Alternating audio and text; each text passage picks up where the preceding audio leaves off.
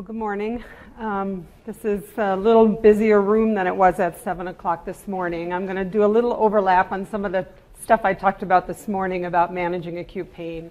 I think it's not just the time of the day, it's probably the challenge of this population that we're all dealing with right now. So, most of what I'm going to talk to you about is not really evidence based. I'm going to talk to you about some of the struggles and strategies I've had in the setting that I work with to try and develop somewhat of a consistent pathway to help manage these patients.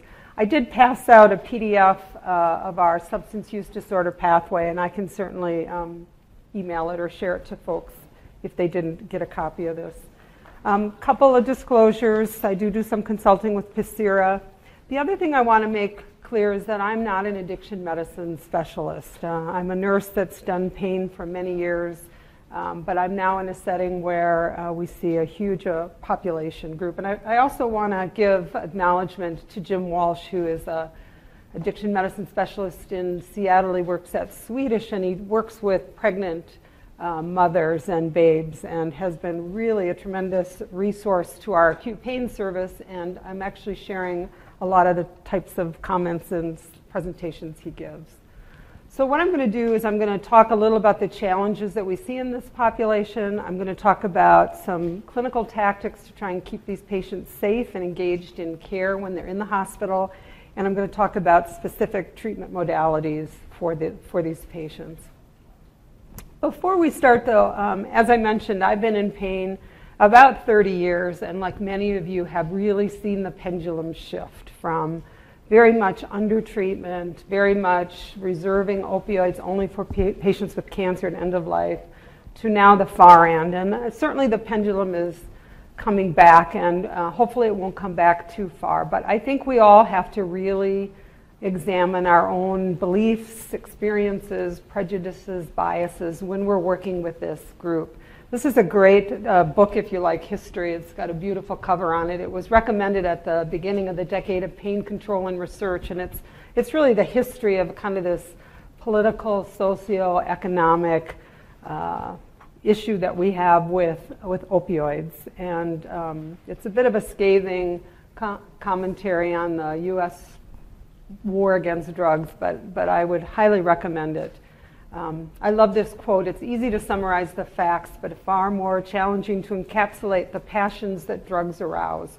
Feelings range from giggling, enthusiasm, or nonchalance at one extreme to the deepest dread of corruption, violence, pollution, and death. Um, Jim Walsh uh, works with a nurse, and she gave him a great quote, which I think is really relevant. And that is when we're working with patients with substance use disorder, we really have to think about working with them without a sniff of judgment. Because this is a group that feels judged. This is a group that no matter what you think, you do judge on some level. And it's a really difficult thing, I think, for us as clinicians. So, how big is the problem? Um, I'm just curious who in this room has not been affected by heroin or prescription opioid substance use disorder? Probably you're all affected clinically. How many of you have not been affected personally? All right, so maybe about 50%.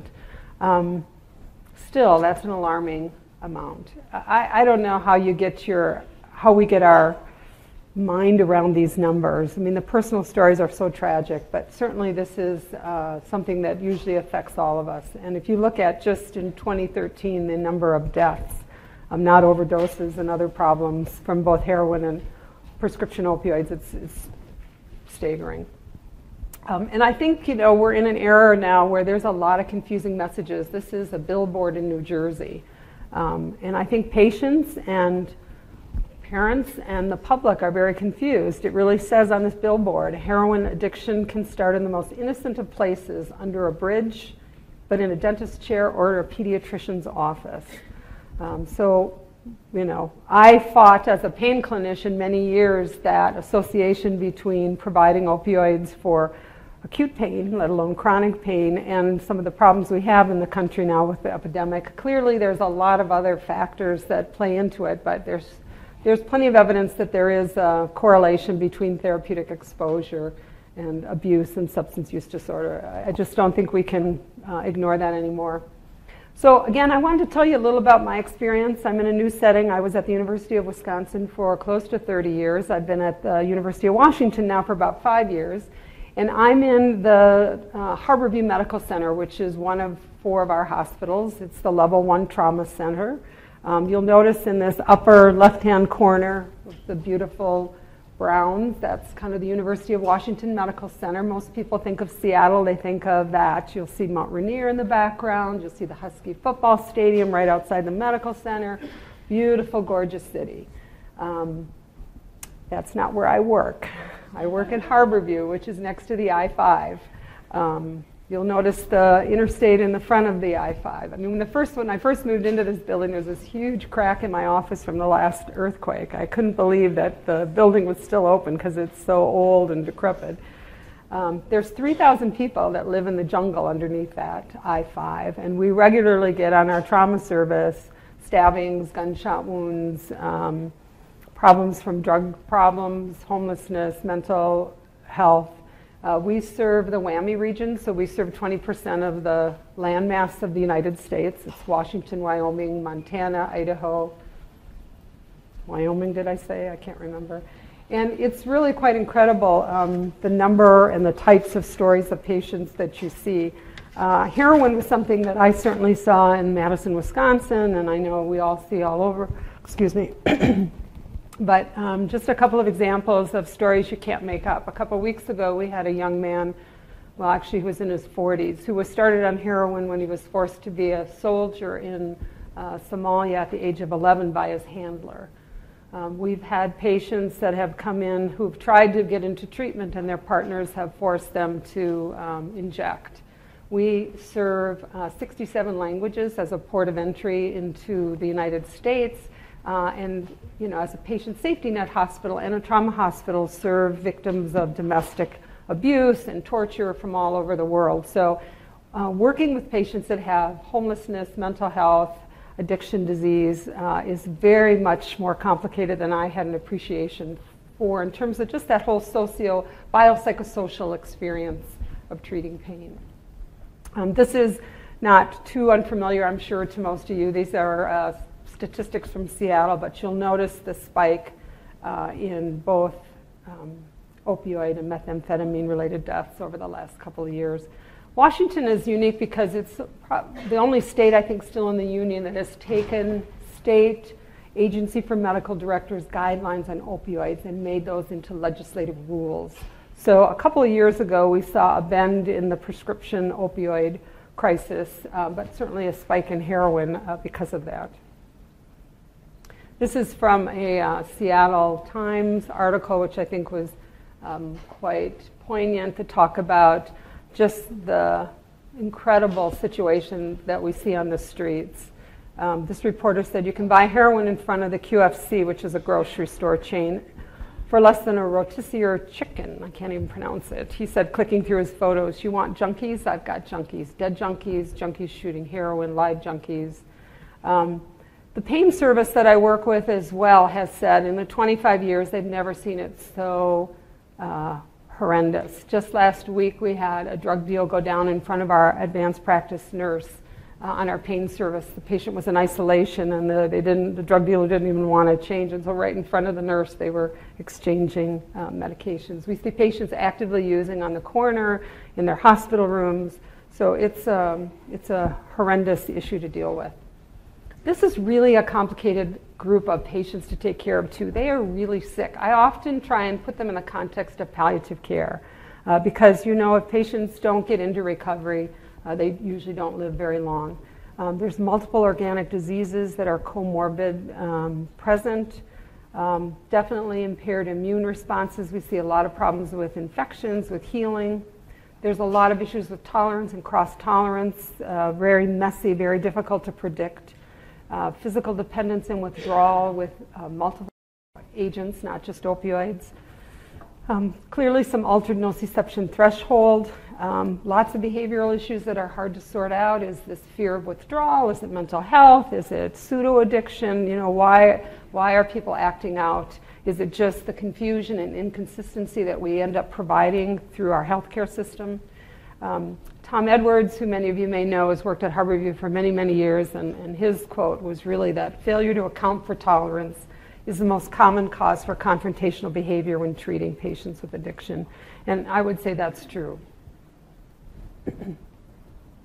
so the problem is when you get somebody, how do you know who it is? Um, here's a good example. Is this guy got substance use disorder? Or did he just have a bad weekend? Right? Uh, you don't know unless you ask. So uh, again, uh, I think in all clinical settings now, you know, we've talked a lot, probably at this meeting, about risk screening for considering opioid treatment. But I think, excuse me, we need to really look at universal precautions in terms of screening all patients for substance use disorder.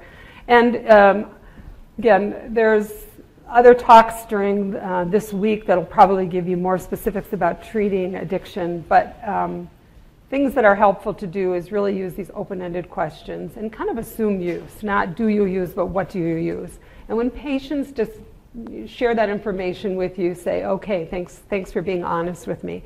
Um, we've found an interprofessional team that people are really open. Sometimes it's the chaplain um, or the rehab psychologists that really get this background information versus the uh, pain service staff. Uh, when did you use the last time? And very importantly, do you have any um, fear or do you feel like you're having some impending withdrawal symptoms? You know, really get an addiction history when you can, and this takes some time. Sometimes you really have to establish trust and rapport.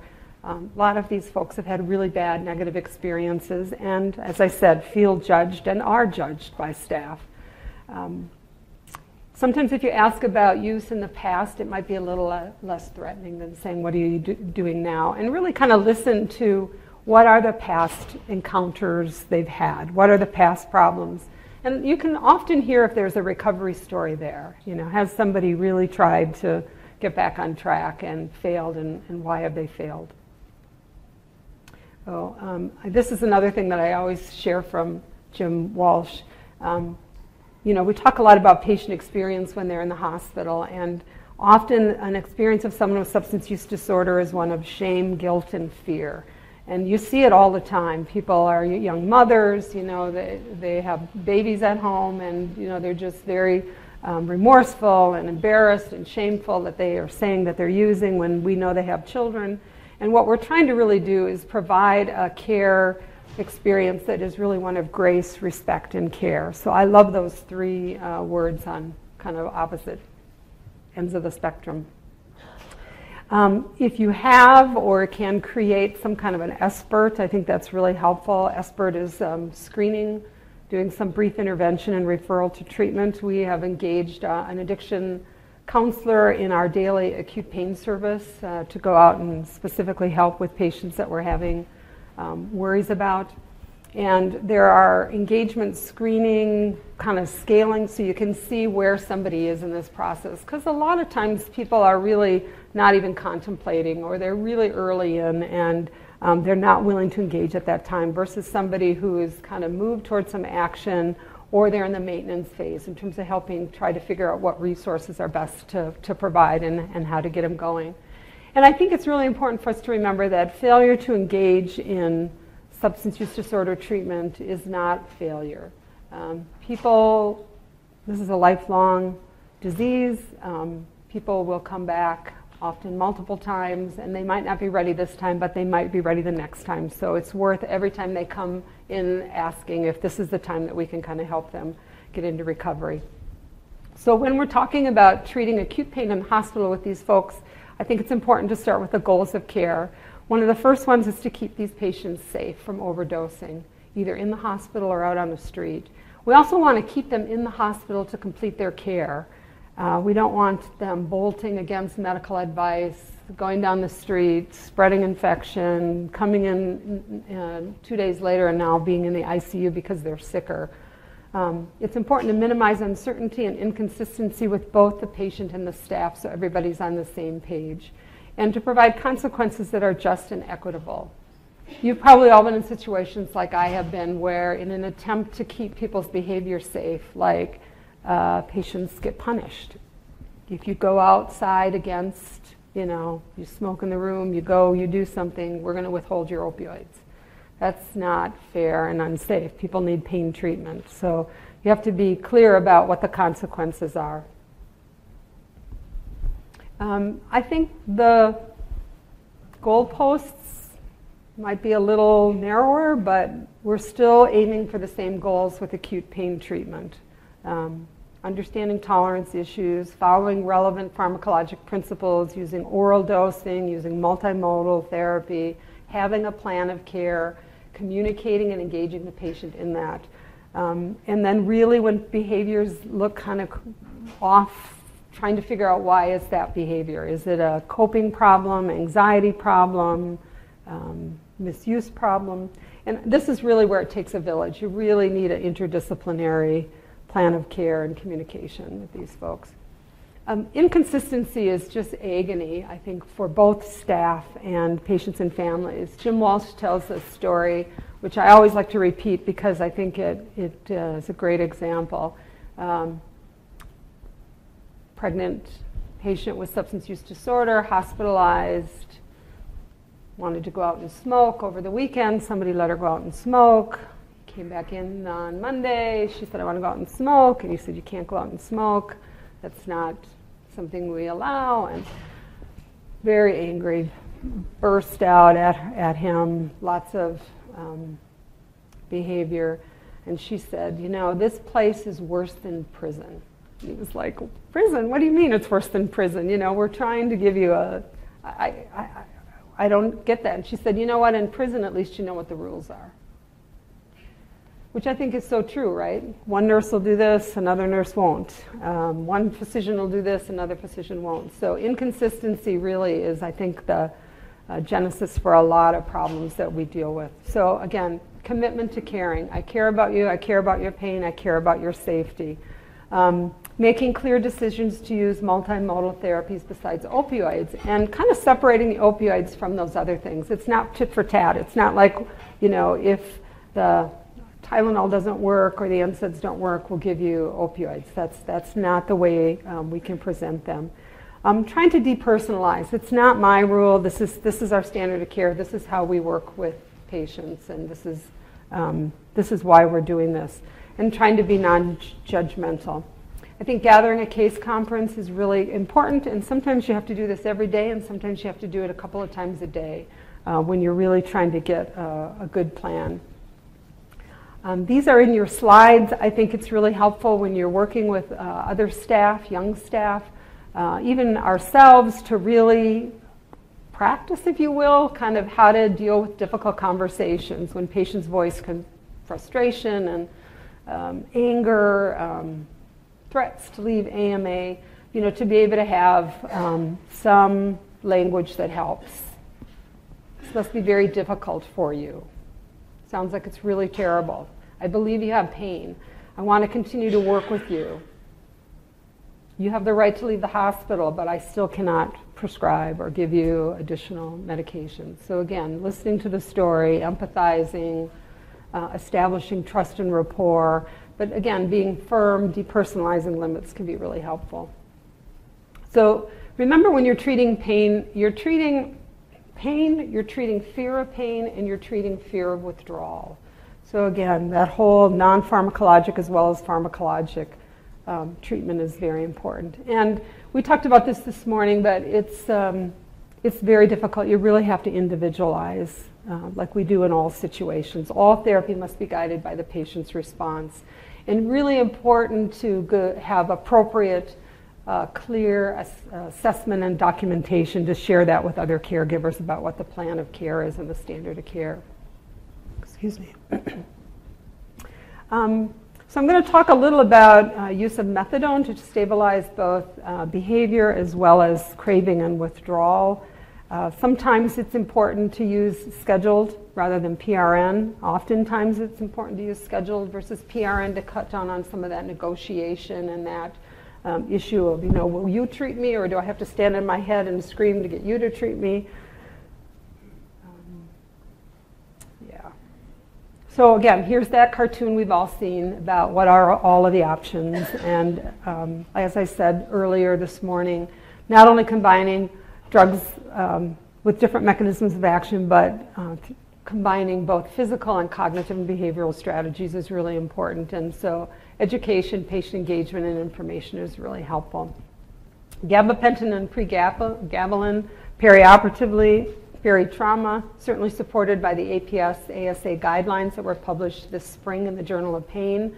Uh, tons of evidence that in addition to neuropathic pain, this can be very helpful in uh, surgical pain models.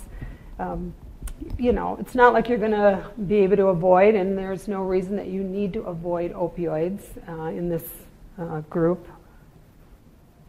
Um, but you're not going to see like, you know, a 70% reduction in opioids.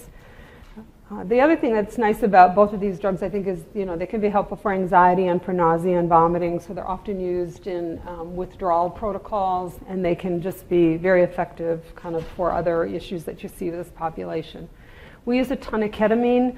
Uh, ketamine, as you know, is an NMDA antagonist that can um, try and block, inhibit, blunt some of that um, wind up phenomena. Again, if you look at the clinical studies, you, you don't see this huge opioid sparing effect. I think that's 5 to 20 MED of morphine in probably like a 24 hour period. But um, again, it can be very helpful. Uh, in our population, we have to be a little careful because a lot of the homeless group has mental health issues, and so as a dissociative agent, you know, sometimes we'll see these behaviors that aren't really the typical psychomimetic hallucination nightmares, but you just see this kind of like behavior that's more uh, agitated, aggravating, acting out, and I wonder sometimes if it's just the ketamine that kind of uh, inhi- disinhibits uh, this group. So, um, but again, it's used a lot as part of a multimodal agent. Um, one of the things supported in the acute pain guideline this spring, which was really surprising to me as the co chair of that group, was the evidence on using TENS units for incisional pain. Um, we've implemented this now in the hospital I'm at on all of the med surg units. They all have a couple of them. And if you look at the evidence, they, it's used as kind of like a PRN intervention three to four times a day with activity put across the incision. Um, and again, it can be very helpful uh, in this group. Gives them patients something to do, and you know, there's often two channels on each TENS unit, so they can sometimes treat a chronic pain, and then they can treat, you know, their acute pain and um, very little side effects with the TENS unit. So let's talk about um, how to use opioids in this group. Um, first and foremost, high dose opioids are okay. You're not going to make anything worse. There's nothing worse than two grams of heroin a day. You're not going to, you know, cause addiction. You're not going to necessarily cause a relapse. We don't really know.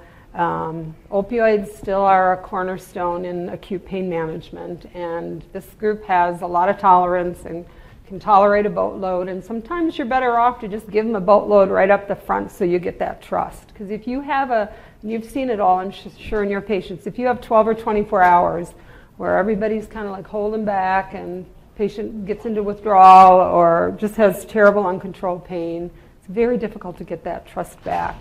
So I think it's important to respect tolerance, but not let it drive our dosing. They need more, but they don't need 10 or 20 times more than the average person. I have seen patients tolerate up to 2 milligram IV PCA uh, doses, but that's um, extreme. We often don't do that. We often use two to three times what you'd give an opiate naive patient. The acute pain guidelines really say don't start long acting, don't increase long acting. There's very little evidence to use long acting, and that short acting oral PRN opioids should serve as the basis for opioids in acute pain. So, again, I think we have to stick with the relevant pharmacologic strategies or principles, but it might be worth scheduling um, these for this, for this group. Um, PCA can be extremely useful, I think, in this, in this group of patients. Uh, it gives them control, it cuts down on them having to negotiate. Um, oftentimes, when we do use IV PCA, we get rid of the RN rescue bolus. We just make sure patients have an adequate ability to manage it themselves. So, again, there's not this whole negotiation behavior about getting all of their extra doses. Um, and as I mentioned, disentangle the non opioids from the opioids. It's not like one or the other, they both come and they're both for separate reasons. This is another guiding principle to remember. It's not about what they're going to do, it's about what we're going to do because it's just crazy what people will do. Um, as I mentioned earlier, um, you can expect all kinds of things to go wrong, and you just have to be prepared for how do you deal with that? What do you do when, when that goes wrong? So here's another example of a common case. Um, this is a 25 year old male who was involved in a motor vehicle accident, screened positive on admission for non prescribed opioids and alcohol. He's been out of the nursing unit for a while. He comes back and he looks quite intoxicated. So, what do you do? This is kind of a difficult room to get a lot of chatter, but how many of you have a clear policy or standard of care for what, what you do in this situation in writing? Does anybody? Yeah, we don't. And this is a really common scenario, right? I mean, what about his safety? What about his pain control? Um, so we've gone ahead, and that's part of what I, I don't think it's probably in the PDF I, I shared, but we've tried to establish a standard of care about what happens. Um, staff document and communicate the behavior and the um, potential aberrancy, try to communicate with the patient very promptly, very directly that um, we're going to withhold until uh, it looks like it's safe, until the signs of intoxication go down so that we don't overdose you. We do a UDT to find out what actually substances um, may have been responsible for the patient's signs of intoxication. We switch from pills to oral solution. Um, and again, um, sometimes we've had to inform patients, you know, it gets really tricky when we have a lot of patients with necrotizing soft tissue infections and they have central lines and they're going in and out and they need IV antibiotics and you know oral antibiotics aren't the best and the safest way to do but it's a very challenging uh, to try and establish what are the consequences and advise everybody else about what to do. But again our goal is really to keep these folks safe and still treat their pain you can use some medications for withdrawal management. Um, I, I, apparently, they don't really help that much, and I think they just can compound the risk of sedation um, and sometimes prevent you from using, you know, other drugs that you want to use. Um, I didn't realize this, but um, I think methamphetamine withdrawal looks sleepy, grumpy, hungry. I don't know if you've ever heard that the typical patient who puts the blanket over their head for two, three days when they get admitted and swears at you when you walk into the room, like, stay away from me. They just want to sleep, and when they wake up, they're ravenous and hungry. So, um, again, think about what other agents, what other withdrawal syndromes that you might be seeing, because most, most of these folks have polysubstance use. Yes, sir.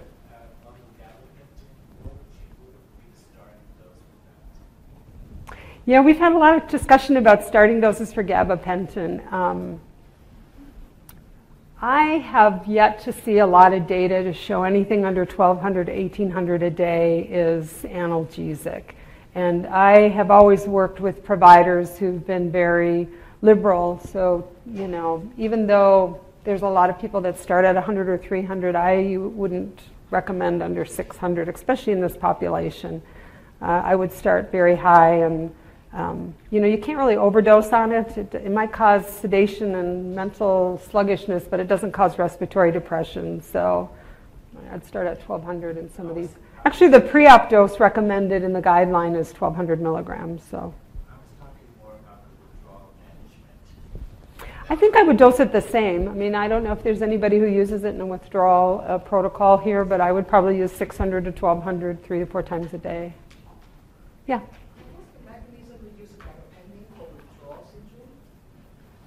Well, I mean, gabapentin is used to prevent seizures, and so like for alcohol withdrawal syndromes, and I think anxiety and just, I mean, gabapentin's, uh, I don't know about pregabalin, a lot, a lot of off-label use. It's been used in hot flashes and other things, so you know, it's sometimes it's just a nice agent to use.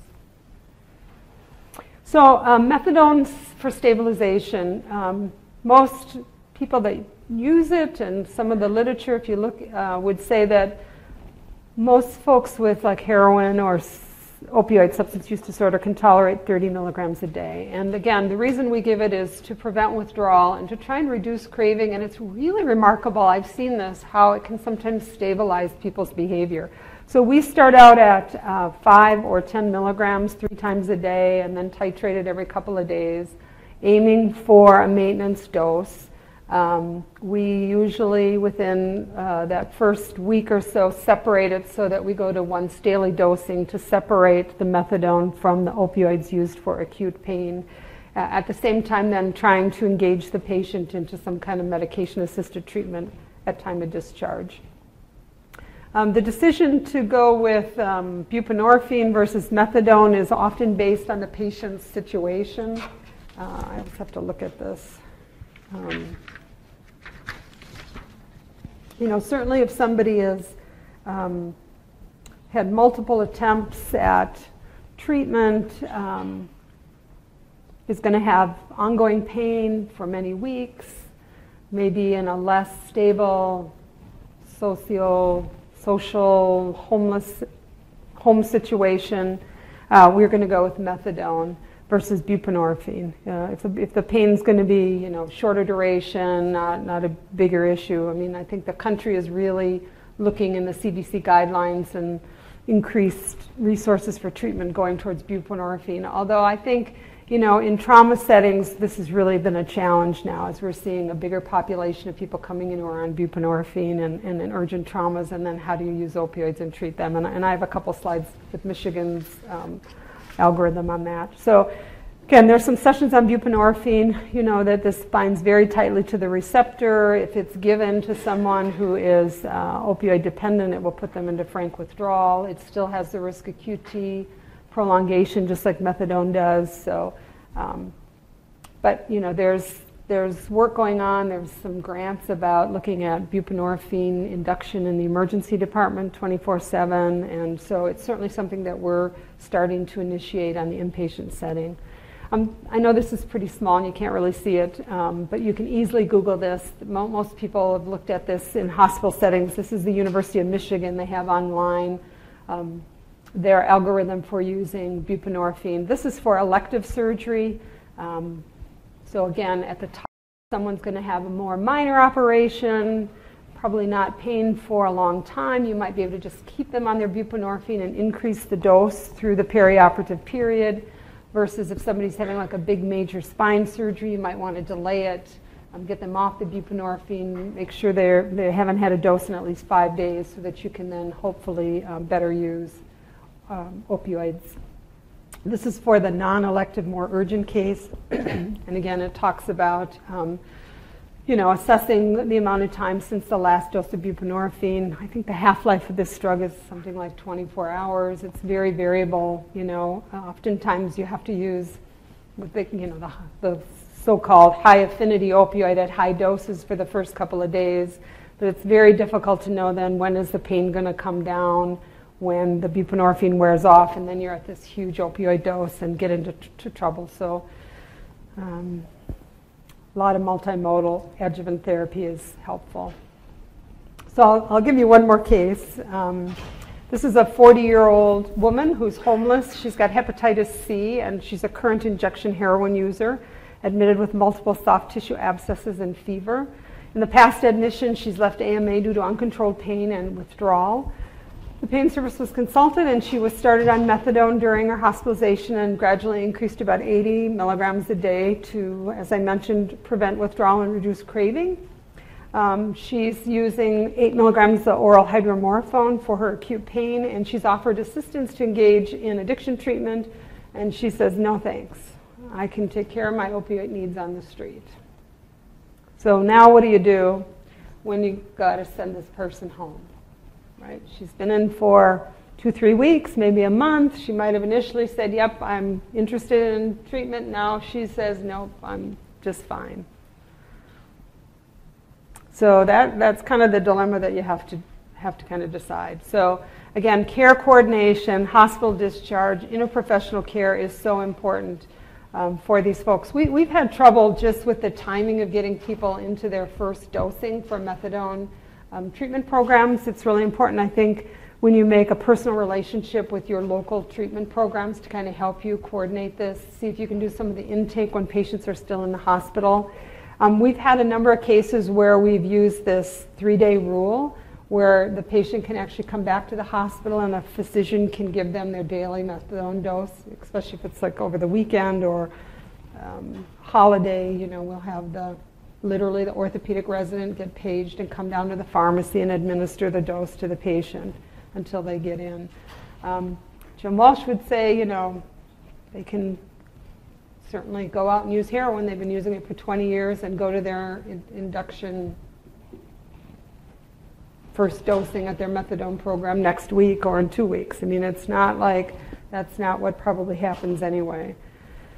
Um, um, so what we try to do is, um, if that's the situation where the patient's really not engaging in treatment, we just stop the methadone. I mean, it falls off slowly. We may give them uh, a day to two to three of some short-acting opioids for their acute pain, but we know that they're going right back out and using heroin the next day. And so it's probably both safer for the patient and for the community to just say, okay, well, you're done with opioids um, for your acute pain.